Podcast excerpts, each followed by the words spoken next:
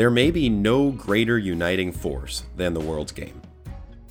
Soccer has shown a unique ability to bring together people of all backgrounds, socioeconomic levels, religions, languages, the list goes on. Today, we take a deep dive into how the sport's unifying quality is present around the campus at the University of Nebraska Lincoln. Welcome to this Husker Profile.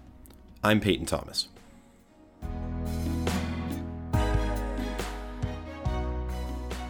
My name is Faisal Al Maini. I'm from Oman. Uh, my name is uh, Zachariah. Um, I'm from Oman. Uh, my name is Mohsen and uh, I'm from Oman. Uh, I'm Mohsen Al Barwani. I'm from Oman. Just go by Aziz and I'm from Muscat, Oman.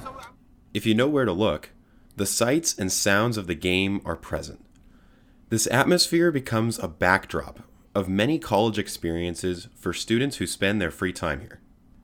To these international students specifically, this outlet to play a game is all but second nature. We we used to play uh, since we were like little kids, like uh, five, six years old. If I don't play soccer, I might, to be honest, I'll go crazy. it is in our genetics, I would say. and this ritual can develop almost a spiritual nature.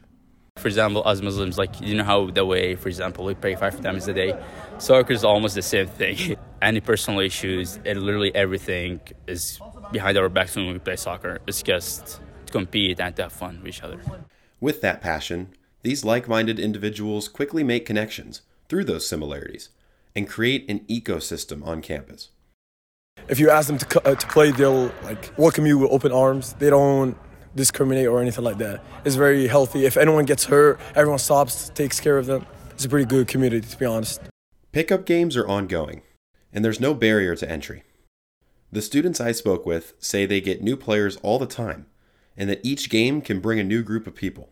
Literally everybody's welcomed right now. As you see right now, there's like other of my students right now is playing with uh, somebody else. Within this large soccer ecosystem, you find differing subgroups often broken up along skill or what time of day you play.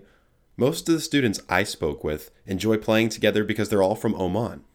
There's some Omanis here. We used to play for a professional soccer clubs back home, but we have to leave, uh, uh, you know, everything back here, back there for here for school because we're sponsored by scholarship. There's new Omanis coming here to Lincoln every year, and uh, uh we depend on that uh, in order um, to have like a lot of Omani players to play with us.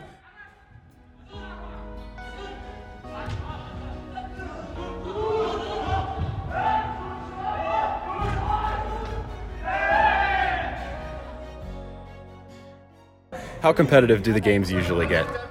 They get uh, they get too competitive sometimes. I'm telling you, yeah.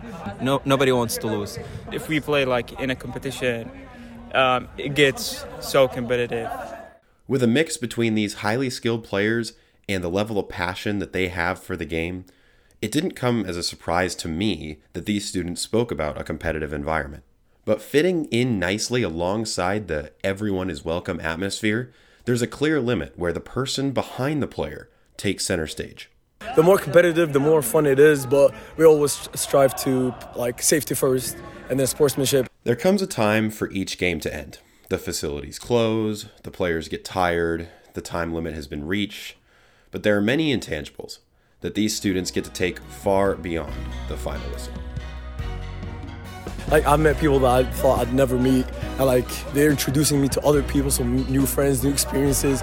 I met people here that I'm hanging out outside, so it just brings everyone together. So if I did, I don't, if I had soccer, I don't know what I'd do to be honest, especially here in UNL.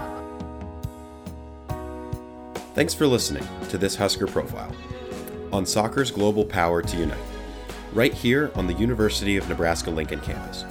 I'm Peyton Thomas, and I hope to see you next time.